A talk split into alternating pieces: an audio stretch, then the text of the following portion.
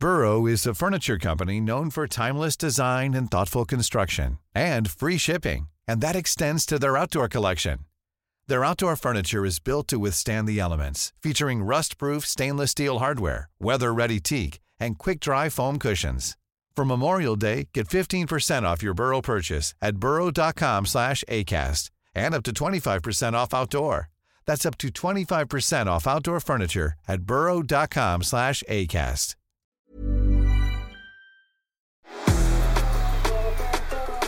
It's been an incredible week in football, and we've got a Gegan pod to match. Premier League commentator Pien Meulensteen is our special guest, joining former Matilda Amy Duggan and me, your host, Teo Pellizzeri. Two manager sackings and two tight title races, Premier League and WSL. A look ahead to Matildas against England, plus the Women's World Cup, and a bit of insight into how Pien became one of the voices of the Premier League. So much to talk about, so let's get into it. This is the Optus Sport Football Podcast. Welcome to the Gegan Pod.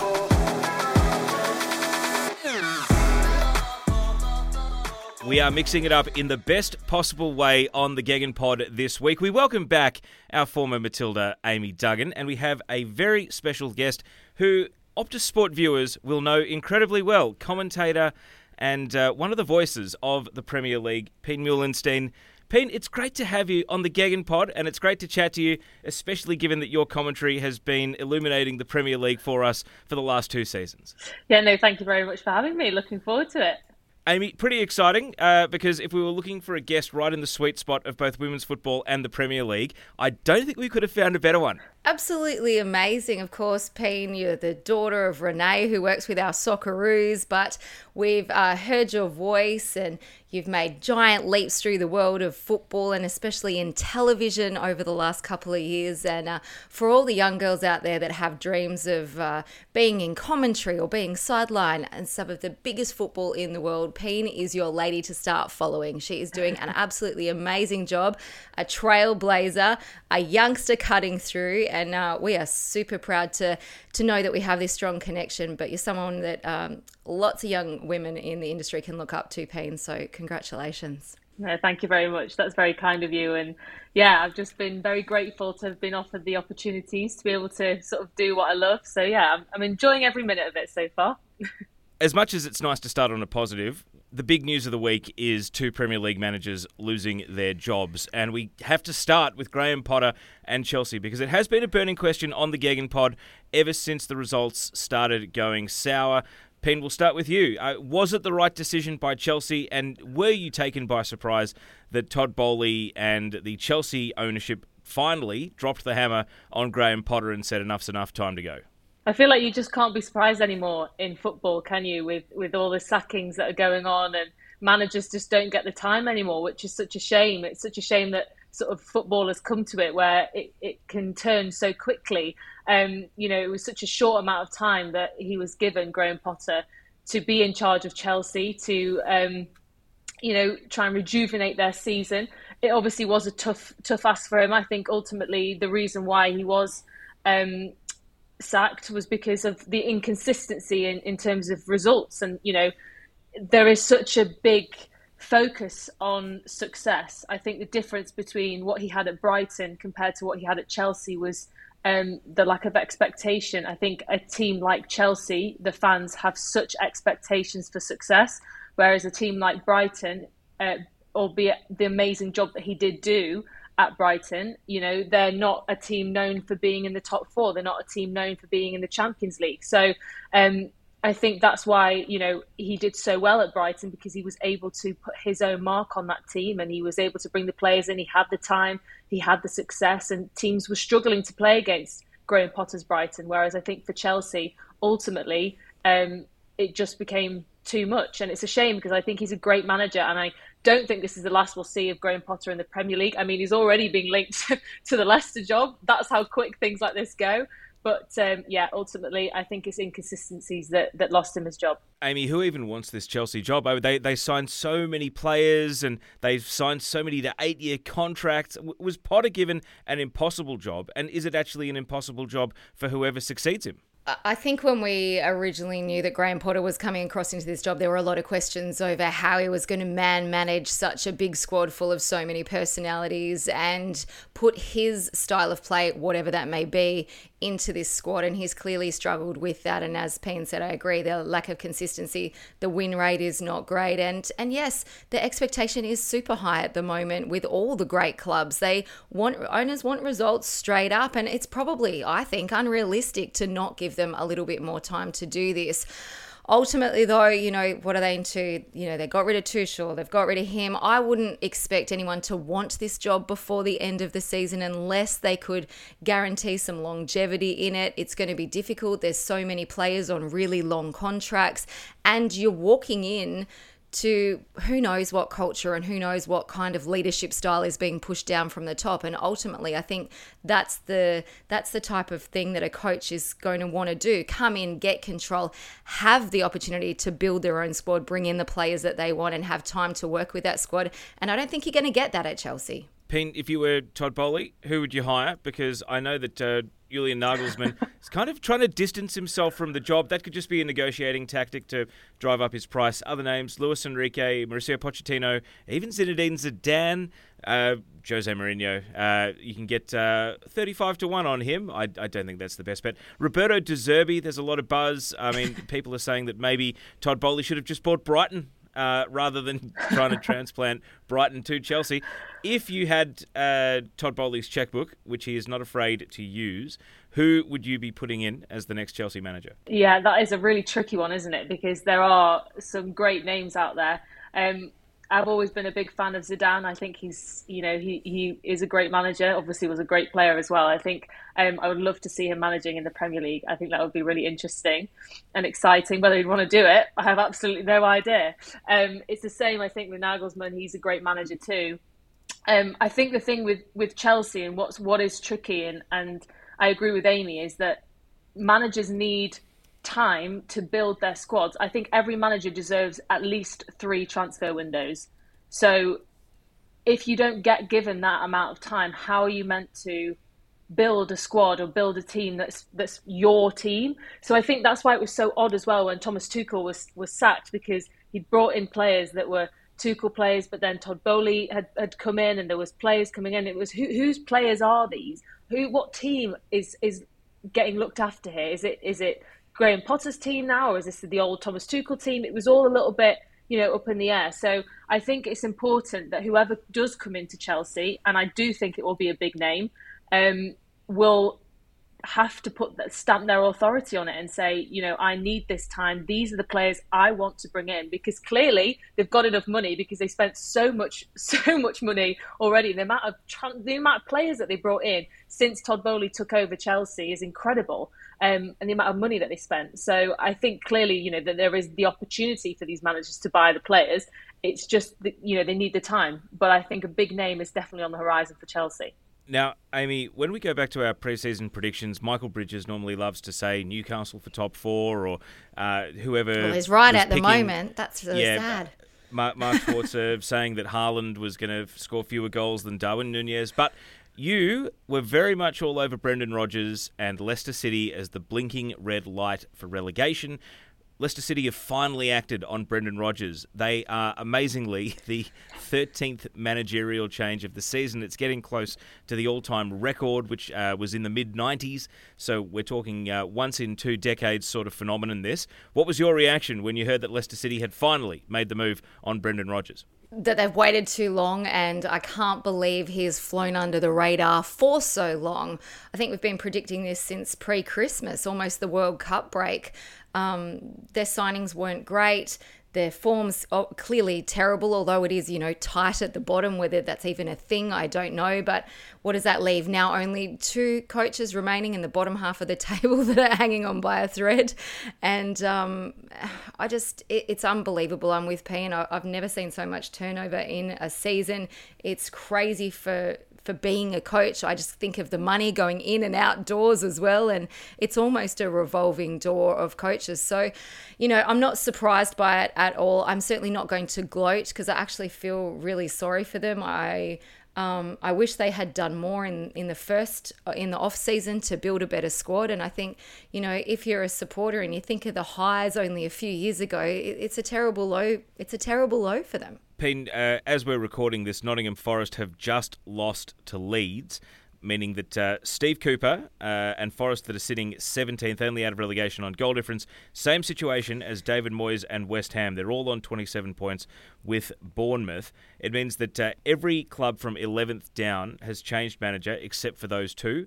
Is it inevitable that David Moyes and also Steve Cooper, uh, even though we got a new contract uh, earlier in the season, may also go? And, and this Premier League meat grinder is going to claim two more before the end of the season. No, I genuinely think that those two will last until the end of the season because I think they would have gone by now had they wanted to get rid of them. I think West Ham and David Moyes were obviously under incredible pressure. However, they they won that game at the weekend on Sunday, which just shot them up to 14th, which just shows how close this relegation battle is. You know, it's not it's not as desperate as it perhaps looks for West Ham because they also had the two games in hand over some of the teams in that relegation zone. So now I think it's up to them to build that momentum. Um, I just I think really sacking a manager at this point of the season with such a little amount of games to go, what really is the point? Because you know, yes, maybe you get that new manager bounce, that kind of thing, but really you're probably just going to have an assistant manager that's going to take over to the end of the season. It might work, it might not work, and you know you see it all the time where sometimes they get this bounce and sometimes they don't. But I think with West Ham they would have done it by now. Uh, Nottingham Forest they gave Steve Cooper a new contract, and I, I actually really rated them for doing that. I respect Nottingham Forest for giving them and for giving him a new contract and sticking by it because you know that's what you need from from club owners is is to have that backing and that proves to the players as well that he's not going anywhere. You have to stick by him and you need to find some kind of fight within you to try and stay in the Premier League. I agree with you, Payne. I think Steve Cooper will stay. I think the club's been really clear about their long term plan with him. I'm not sure they're overly it'd be nice to stay in the Premier League, but I'm not sure they're overly concerned. And I think if we look at history and statistics, we know that generally two of the three teams that come up go straight back down. So there's a there's a kind of a different expectation on those teams that came back up this season. And I think Steve Cooper's safe. And you're probably right. If Moisey was going to go, it would have been by now as well. So um, I agree with you. I think he'll stick around to the end of the season. But as far as everyone else goes, um, you know, as you said, it's so tight at the bottom that a single win actually pushes you out of the relegation zone. So it really is about consistency, getting two wins in a row, and trying to stay above. And I'm thinking that's what the um, the other changes are trying to do. They're looking for that managerial bounce. They're looking for just enough to stay in there. Pien, this is a question we've asked our regulars on the Gegan pod, and none of them have had a, a, decisive answer.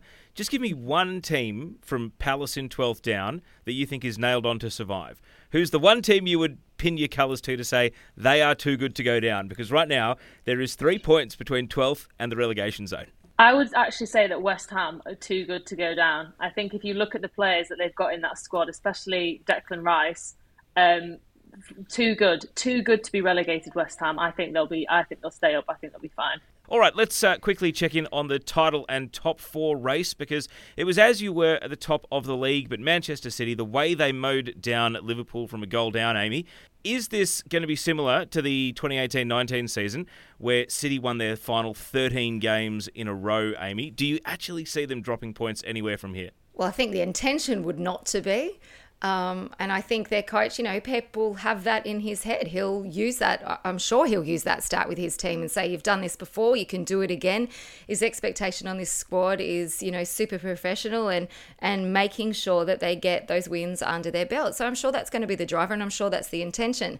Will it happen? Probably, probably. Pien, you're living and experiencing this every week of the season.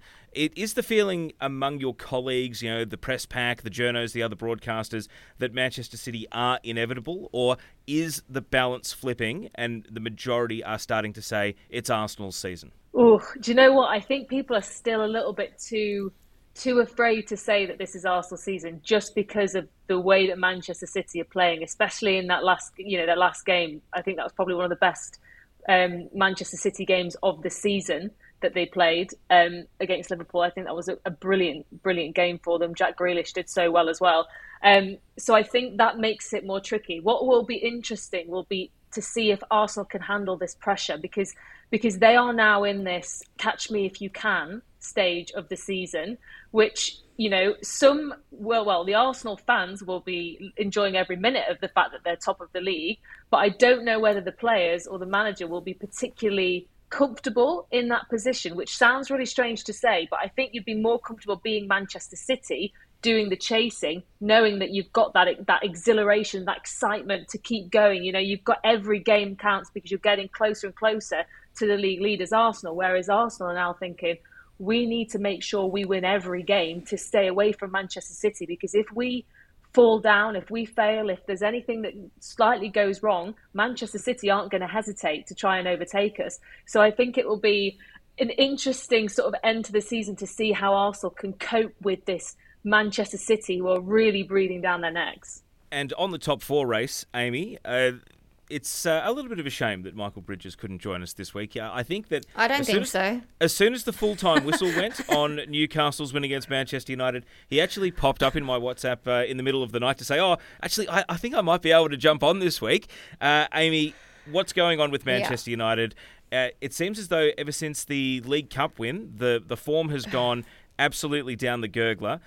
Brighton winning against Bournemouth means that you've got to look over your shoulder. They're only four points back, but yeah, Spurs, as much as the chaos has happened with Antonio Conte there, um, they continue to get the results, and it's a real dogfight. I mean, I know you're you're a one-eyed fan, but which way do you see Manchester United climbing in these last eleven games? Back into the top four. Is it going to be at the expense of Newcastle or Tottenham? I don't really care who it's at the expense of, Taya. I just want to see them back in the top four. That's all it's about as a fan, isn't it? It doesn't really matter where the wins come from or how gritty and dirty they are as long as we get the points. I'm very glad that Bridge is not here and able to rile me one up because uh, losing to Newcastle and having to sit here and get my ear bashed off about how amazing Newcastle are and how he predicted they'd be in the top four all along um, would be just enough to to make me want to switch it off this morning, let me tell you. But, you know, Man U obviously with that 2 0 loss drops from third to fifth. It does push us outside the top four.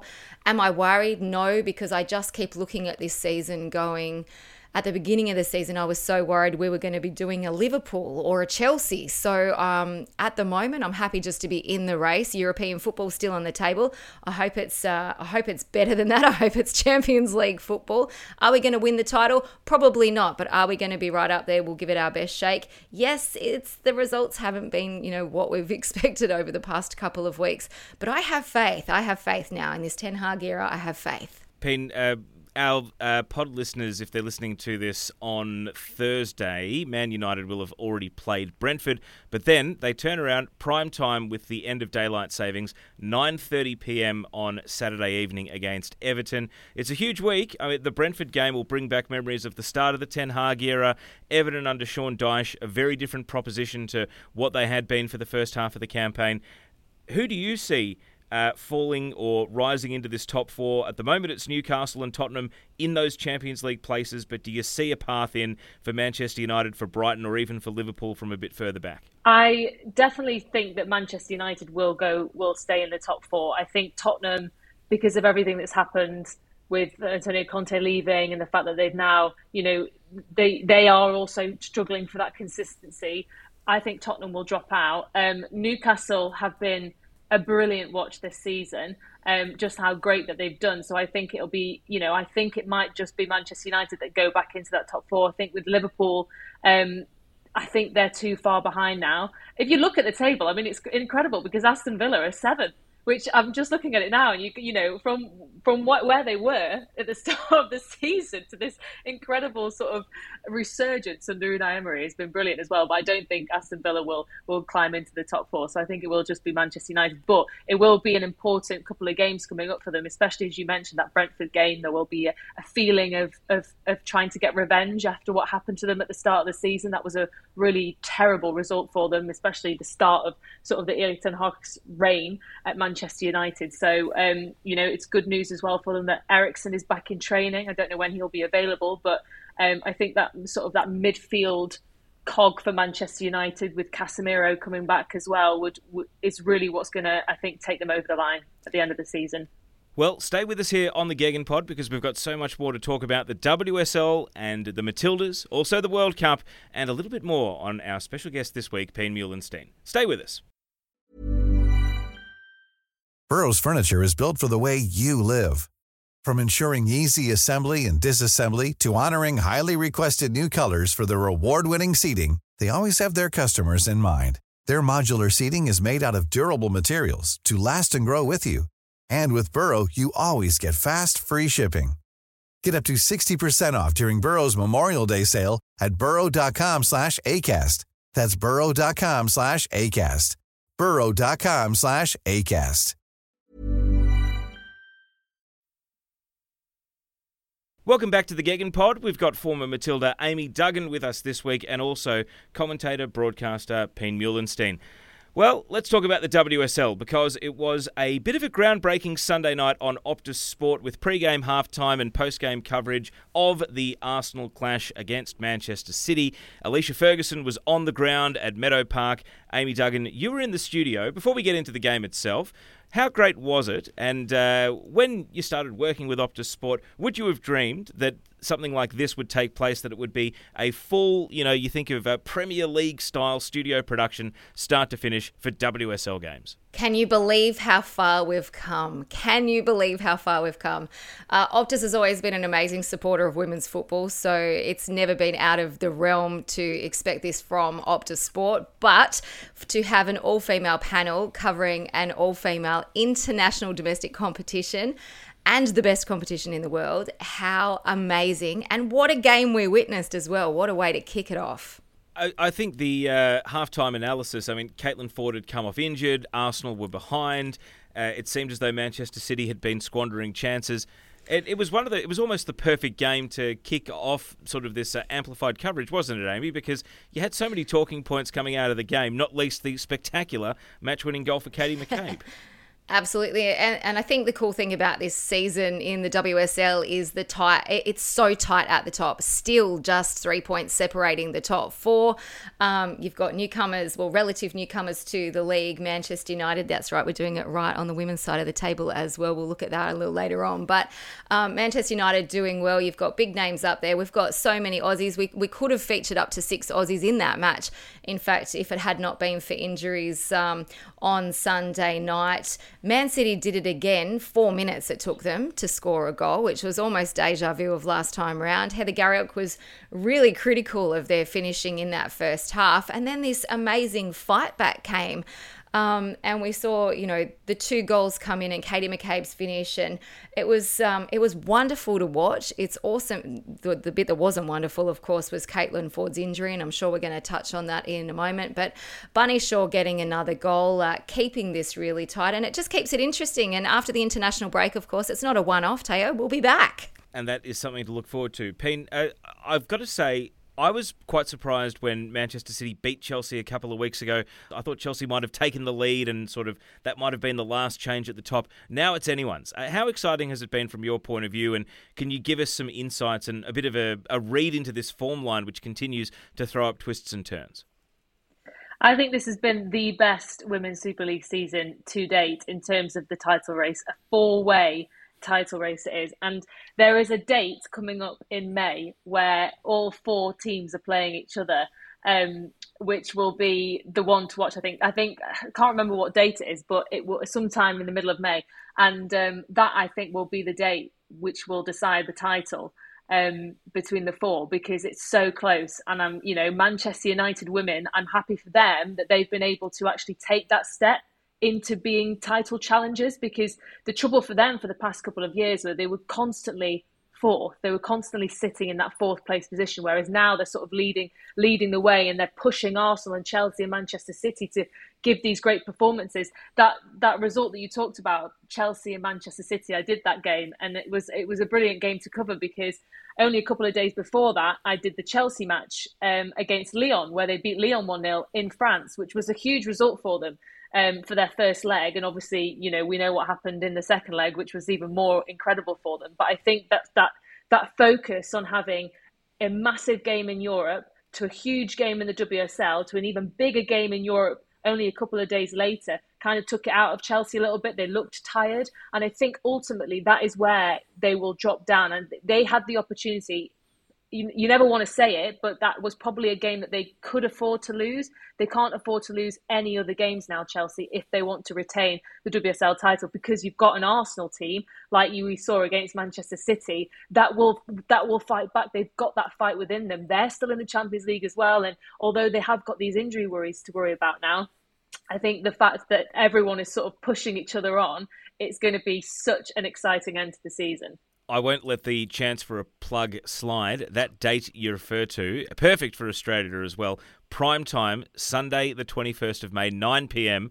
Manchester United play Manchester City, and then straight after at 11 pm, Chelsea against Arsenal. So if there, if ever there was a night to uh, maybe call in sick for school the next morning and, and let the young football fans stay up late, Amy, uh, I reckon that's the one. What do you reckon? Um, I reckon because my daughter can't hear me at the moment, that is the perfect idea. Uh, we will probably watch it I'll let her watch it on replay or watch the mini match the next morning, Teo. But I will certainly be sitting through them. That is for sure. This title race, as we know, it's it's very very difficult to anticipate from here. But I wanted to ask you about a different race, and that is the Golden Boot. Bunny Shaw scoring her 16th of the season, the Jamaican striker, who we are going to be seeing in Australia at the World Cup. Sam Kerr has eight.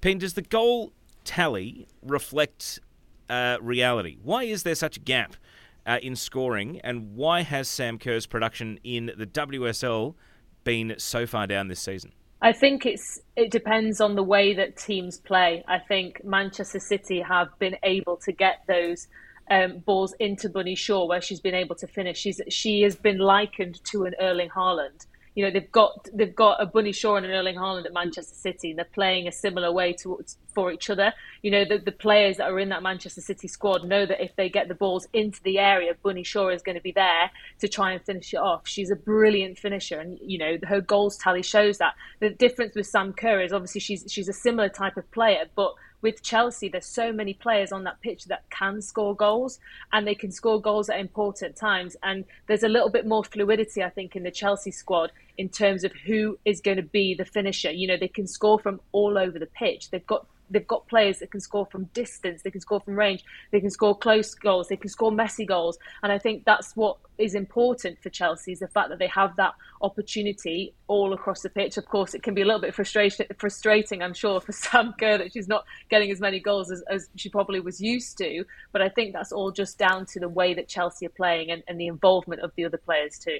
And I tend to agree with you. And players like Guro Reiten are also having outstanding seasons over at Chelsea. But, uh, you know, we saw a, little hint of this goal scoring capability from Bunny Shaw last year, obviously playing behind Ellen White, though. And now she's really stepped up, taking that number nine jersey, and she's she's making it her own. Some are even tipping her for the Ballon d'Or. I think that's a little bit of a stretch, but um, I think she'll pick up the Golden Boot easily. Please don't take anything away from Sam either, because she's the first non European player to score 50 WSL goals and racked up uh, that lovely milestone to add to the long list of achievements um, that she's been able to get while she's been playing over there in the WSL, and will, of course, P and be playing in the Champions League as well, as is Arsenal. Um, so Chelsea's playing Barcelona, Arsenal taking on Wolfsburg in the semi finals. Do you think having two of the WSL teams in the Champions League semi finals, Pien, means that the WSL is now Europe's top league, not France anymore? I think by a long mile, the WSL is a is the top league, be just because of the the level of competition there is now. I think the the excitement that it brings. You know, you have got great teams in France. Obviously, we see that with Lyon and PSG. There's great teams in Germany as well, which we can see obviously with the likes of Wolfsburg and Bayern Munich. But I think the fact that we have a four way title race, there are players coming from all over.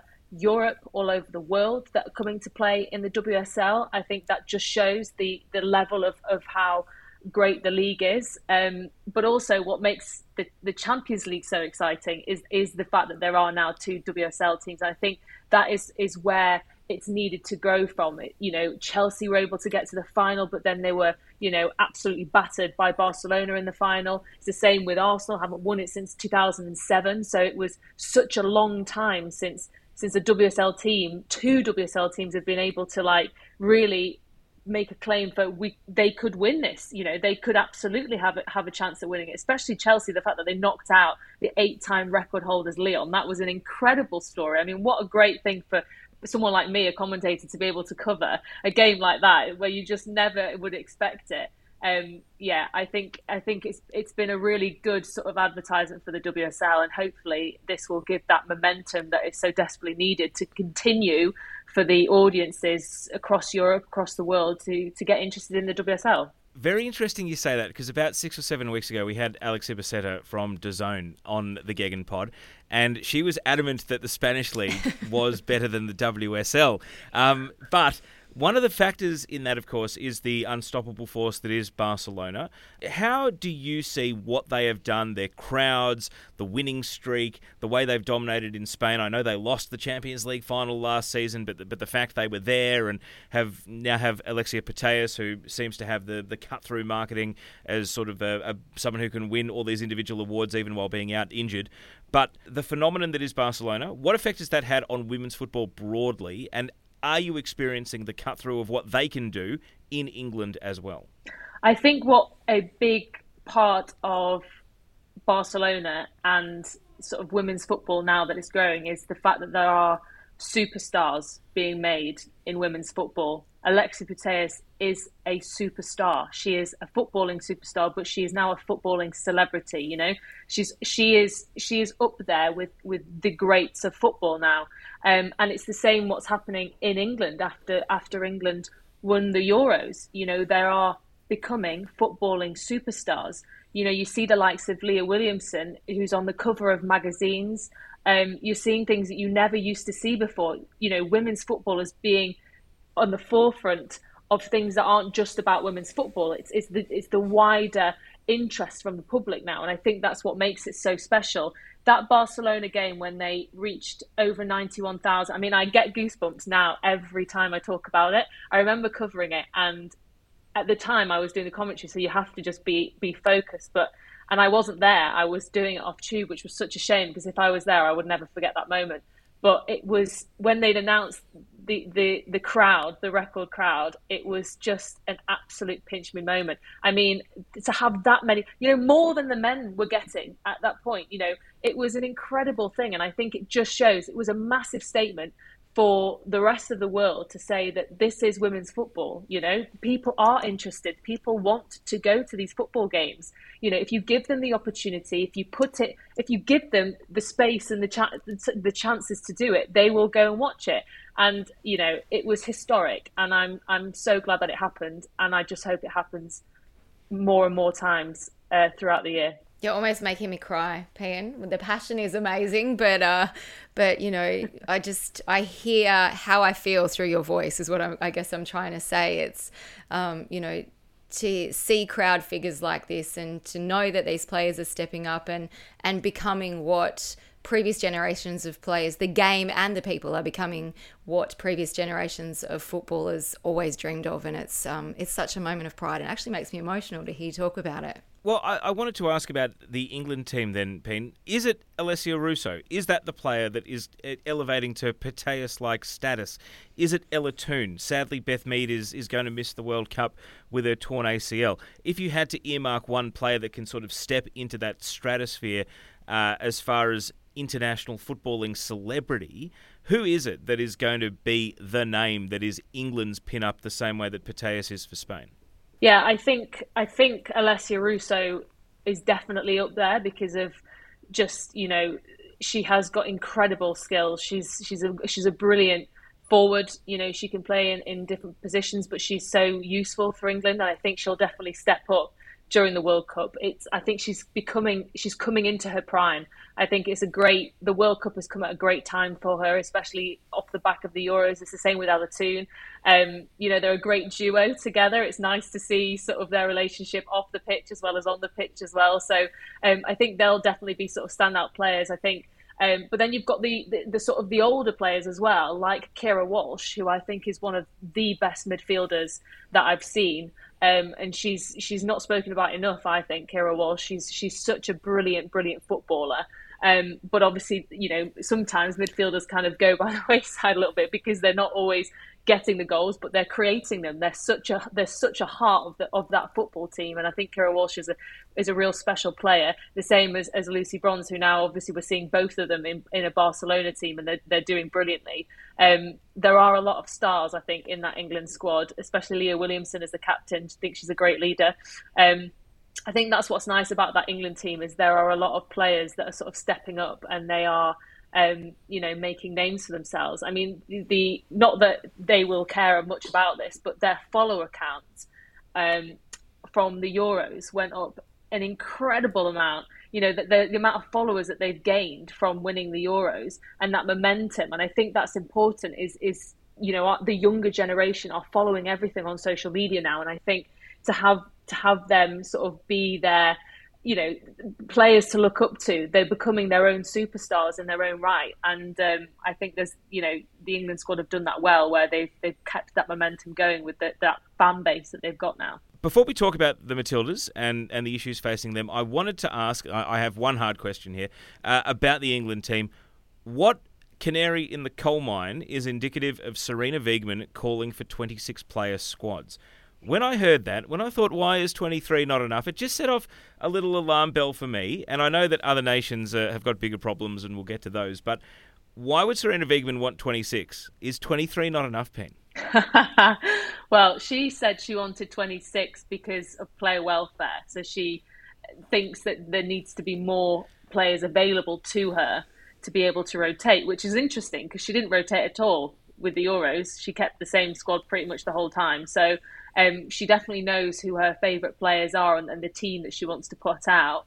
Um, I can understand, obviously, if you have more players at your disposal, at your disposal, it's uh, it's uh, you know a little bit less pressure. But at the same time, I think you know it's only three extra players, isn't it, to what you're going to get? So um, I think probably for her, she's just know, she just knows that there's so many great players in, in England that she can choose from. It's probably just going to make a decision even harder that she has to do 23 instead of 26. That's probably more what it is. Well, what are your perceptions of Australia going into this international break? We mentioned Caitlin Foord, who's since been ruled out through injury. Alanna Kennedy won't play. Steph Catley uh, was optimistic about a, a, return, but won't be back in time for this international window. So, uh, as far as what England are looking to get out of this game, but also your perceptions of where the Matildas are at, uh, just cast a form line over both teams for us, please.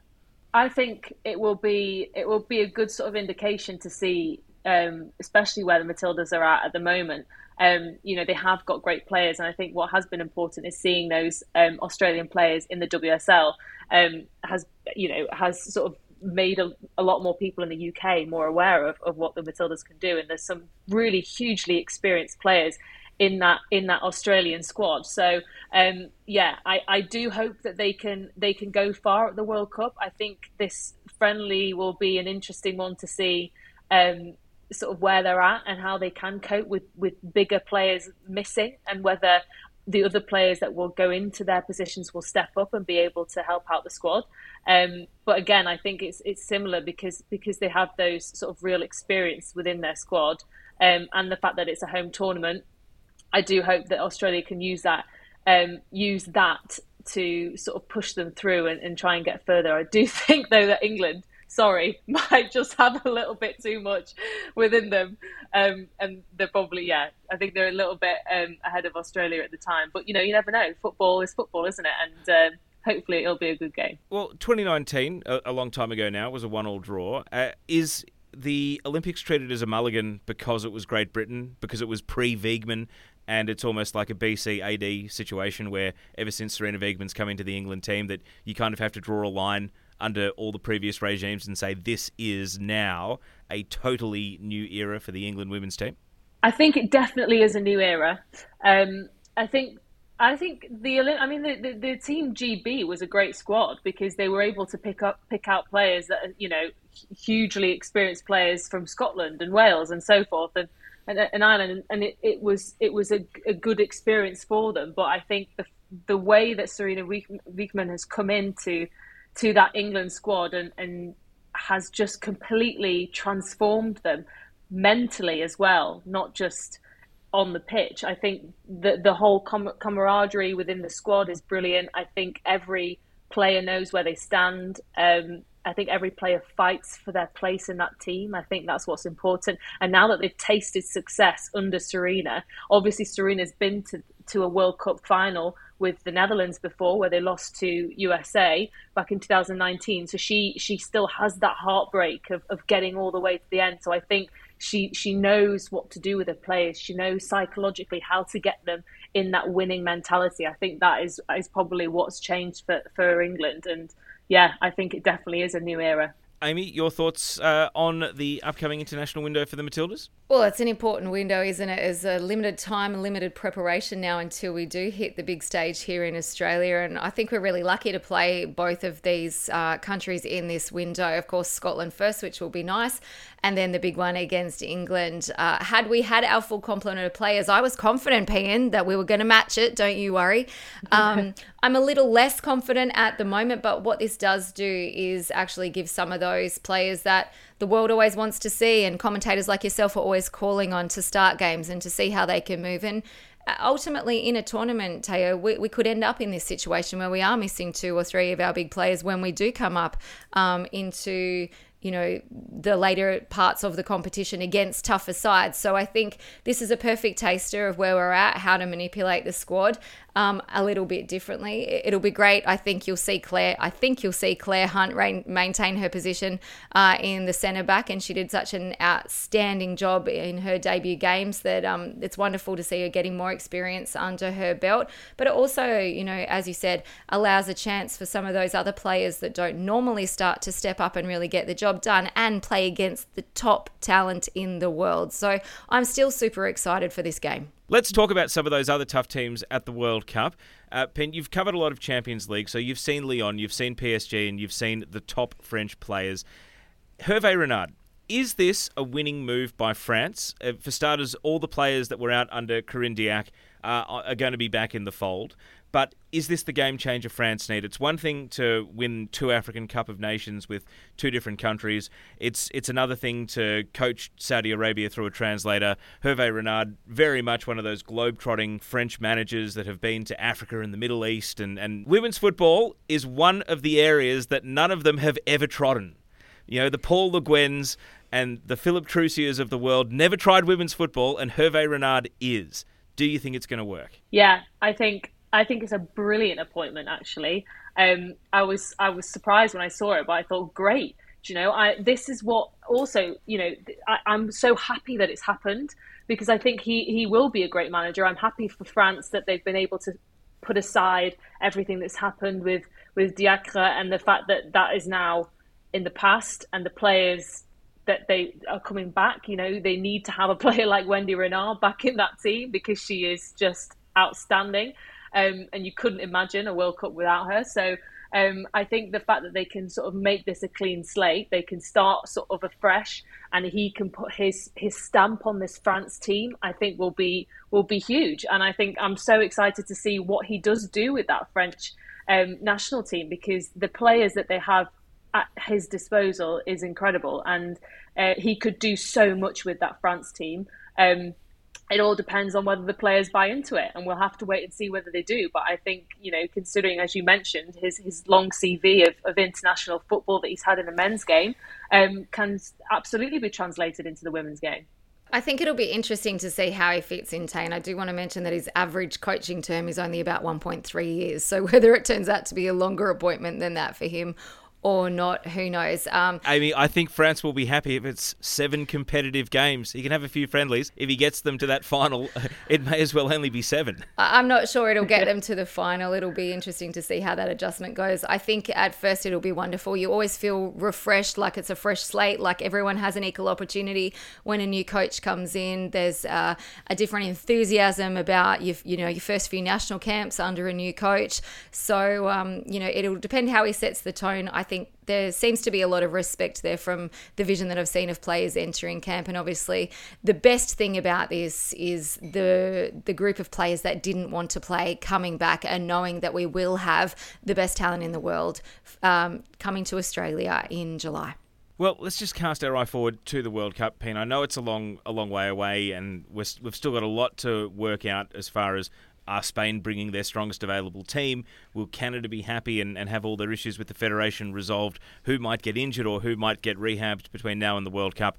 But if I had to put you on the spot today for your World Cup winner and your golden ball, who I'm not, uh, I'm not going to hold you to these, I'm not going to lock him in, but who's the clubhouse leader for you right now? I think genuinely, not just because I'm here, I think England have got a very good chance um, this this summer to to win the World Cup. I think that yeah, I, they they really will miss Beth Mead. You know, she she did brilliantly well at the Euros, but they have players that are able to step up. I think England will be a, will be really a team to watch, but I also think Germany will be tough to beat, especially because they lost out to that Euros. Um, they will be desperate to try and get the revenge for that. And then you've obviously got lots of, of great teams. The um, the Finalissimo is coming up here in the UK on Thursday at Wembley. So Brazil against England, which will be great to see to see how that Brazil team is shaping up ahead of the ahead of the World Cup as well. So that'll be an interesting one to watch. In terms of Golden Ball, I actually think it will be Alex Popp from Germany. I think she. Um, this is probably her last World Cup, so it's her last time to shine, maybe. And I think she, um, I think she will be the provider of the goals at the World Cup for me.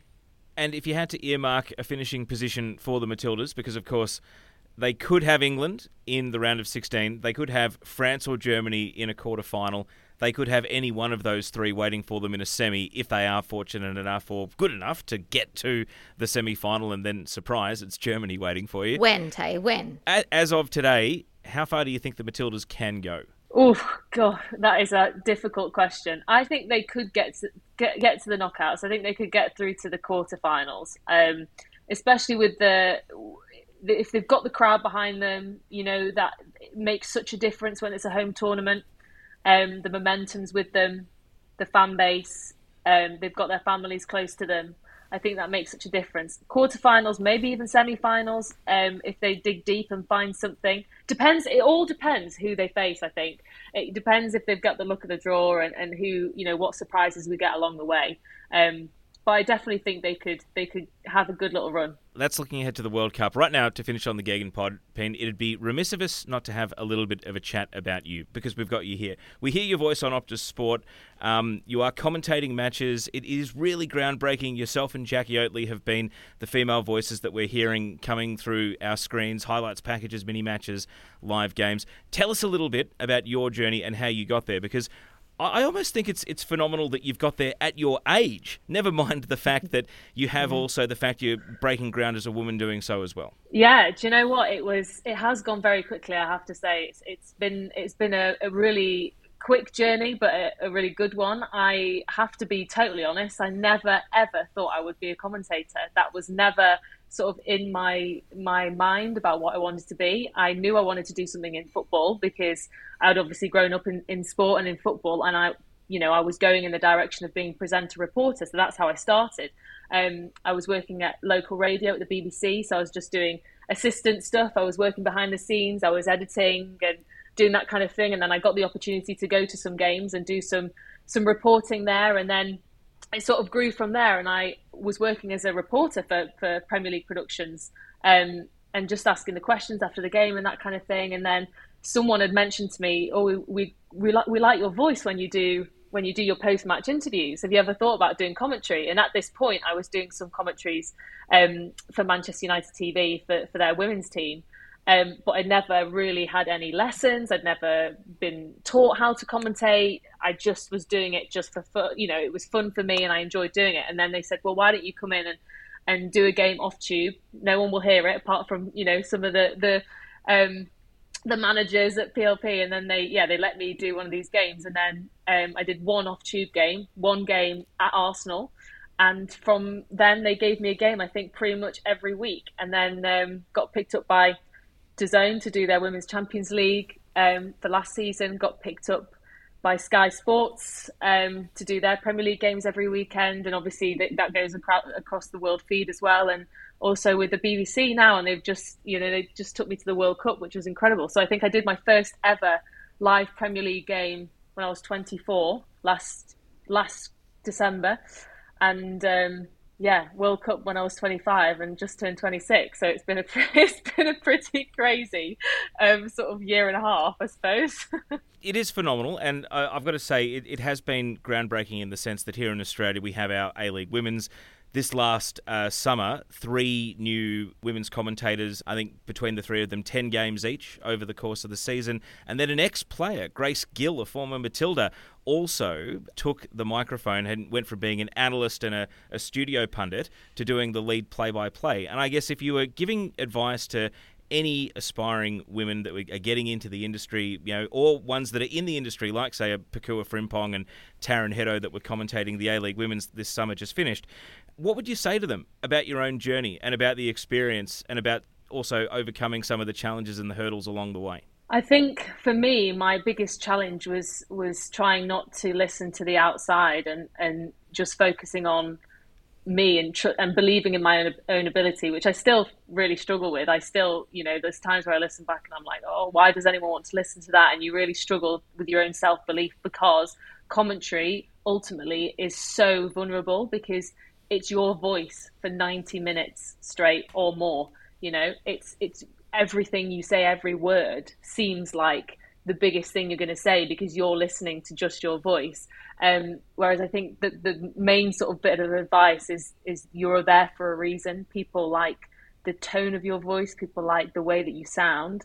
Um, and at the end of the day it's a football game. Enjoy it you know? You, you should appreciate the fact that you're there. And and I there was a moment actually at the World Cup because I do I get I get I put myself under a lot of pressure and I do struggle with that a lot and you know the anxiety of work and things like that. And I you know it is a lot of pressure for for one person to be under knowing how many people are going to be listening to your voice.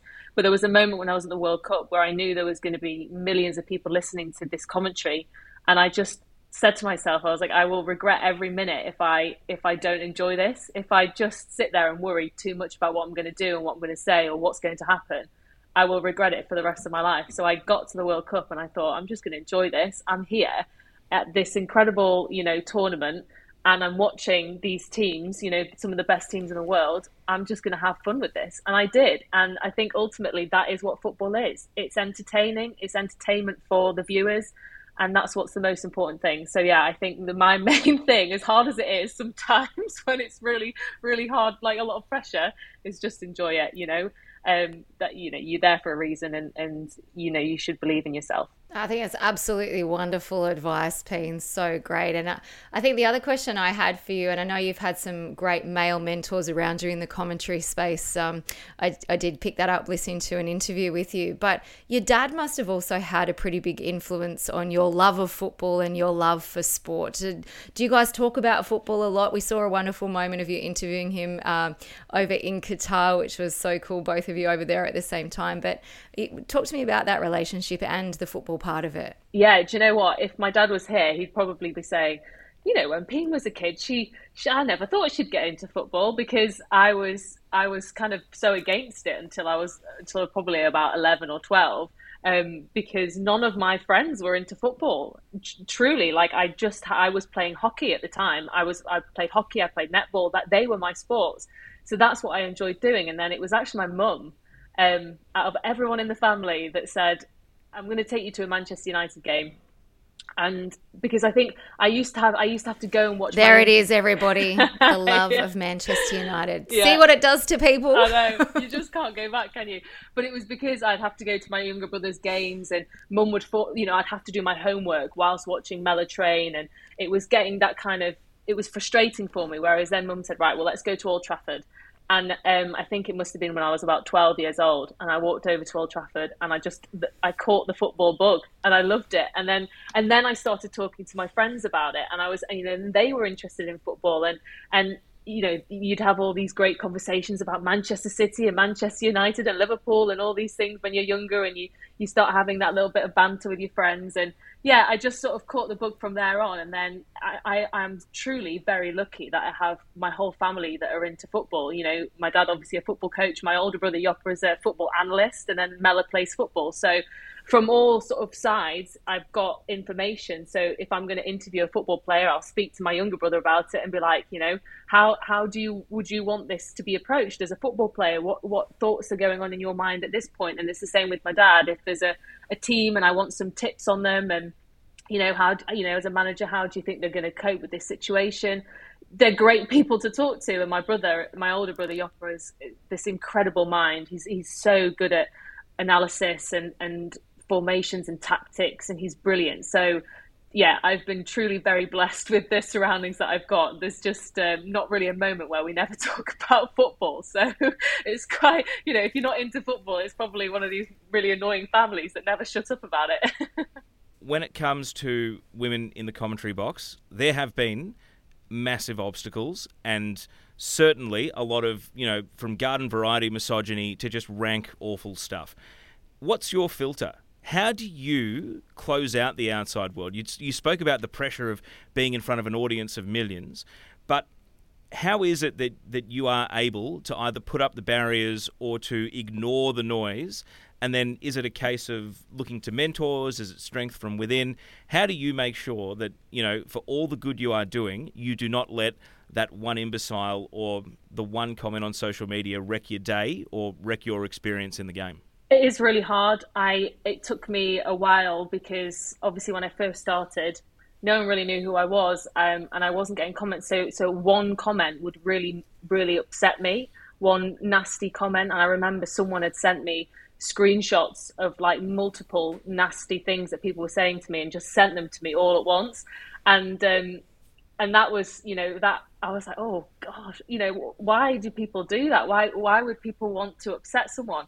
And um, you know i did speak to people about it. I, I had to speak to a therapist about it just because it was it was a very um, quick thing to happen to someone overnight kind of thing where you where you you know i'm just trying to do my job. I'm trying you know i've only just started you know everyone has to, to learn and everyone has to grow.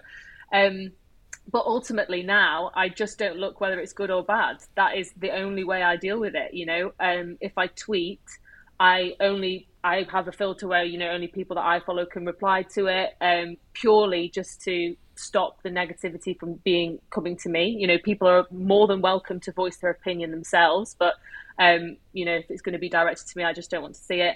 Um, so either way, I just don't look. So if I know that there's going to be a highlights video that's going to go over onto YouTube, I won't look at any of the comments, even if there's some really nice comments. There's no point because once you start going down that rabbit hole of, oh, look, this person likes my commentary, this person likes my commentary. Oh, stop right there. There's one person that doesn't like it. And that's the comment that will stick with you. And it's not helpful. You know, why would you need to look at that? So I have the people that I trust and the people that I know that need to give me feedback and I want them to give me feedback will do that, you know, the people that are hiring me. Um, but for the rest of the time, it's it's you know you just have to block out the noise. You have to just get on with it. And at the, at the same time, you know, it's just it is just a football game, and I am just a voice. You know, I'm a human person, and I am just a voice. And you can still watch what's happening on the TV screen, whether you like it or not. People are just going to have to get used to it. And I'm just like, I can't convince you to enjoy it. People will just have to get used to it, and that's the end of it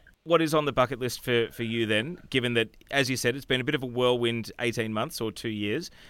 So, with a lot of time ahead, what is actually uh, one thing you would like to tick off? Um, I would love to just do more, um, you know, tournaments and and finals and you know that game that I did Lyon Chelsea only a couple of days ago is is why I love doing football because it's the you know you you can never guess what's going to happen and that's you know that kind of the you know what it means for football teams um, to be in that stage of competitions is so great and I, I love covering that kind of thing. So yeah so I'm very lucky that I'm doing the women's Champions League final um, and you know I'd love to go and do a, men's Champions League final at some point um, but also the World Cup you know the women's World Cup. I've not actually commentated on a Women's World Cup before, so I'm I'm super excited for that. Um, did the men's obviously this this last winter for us, um, so that was great. But yeah, I think sort of just going in the way that I'm going and and uh, yeah, hopefully just getting some um, some more real crucial games under my belt. Pien Meulensteen, it's been great to have you on the Gegen Pod. Thanks for joining us and uh, giving us both your analysis of the football, but also a bit of an insight into you. And I think it's it's going to just uh, make it that little bit more special for our Optus Sport audience when they next hear you on a game to get to know you a little bit better. Yeah, no, thank you so much for having me, guys. Really great to see you. Pien, it's been so wonderful to have you with us. You're an absolute inspiration, and um, what a great podcast, hey? Yes, a big thanks to Amy Duggan, and wow, uh, Pien Meulensteen is a capital S star. What a phenomenal guest! And certainly set a bar for Schwartzy and Bridgie and Thomas to live up to when we get them back on the Gegen Pod. The Premier League continues with two games at 5am Australian Eastern Time on Thursday, depending when you're listening to this podcast. West Ham hosting Newcastle United and Manchester United against Brentford. Weekend action now kicks off at 9.30pm on Saturday night. Don't forget that Goal Rush is now midnight on Sunday, and you can finish the weekend with Liverpool against Arsenal from 1.30am on Monday, all times Australian Eastern Standard Time. La Liga continues on Saturday at 5am when Sevilla plays Celta Vigo, and you can see Real Madrid's match against Villarreal at 5am on Sunday. Plus, Barcelona's match against Girona is 5am on Tuesday. Don't miss it. All times Australian Eastern Standard Time. The WSL breaks for the international window, but returns on Thursday, April the 20th at 4am Australian Eastern Standard Time with a vital game in the battle against the drop as Brighton play Everton. And the J League and K League continue on Optus Sport. Make sure to jump on the Optus Sport website or app for broadcast details. Don't forget to subscribe wherever you get your podcasts and rate us five stars while you're there. I've been your host, Teo Pellizzeri. Thanks for your company on the Optus Sport Football Podcast. This was the Gegen Pod.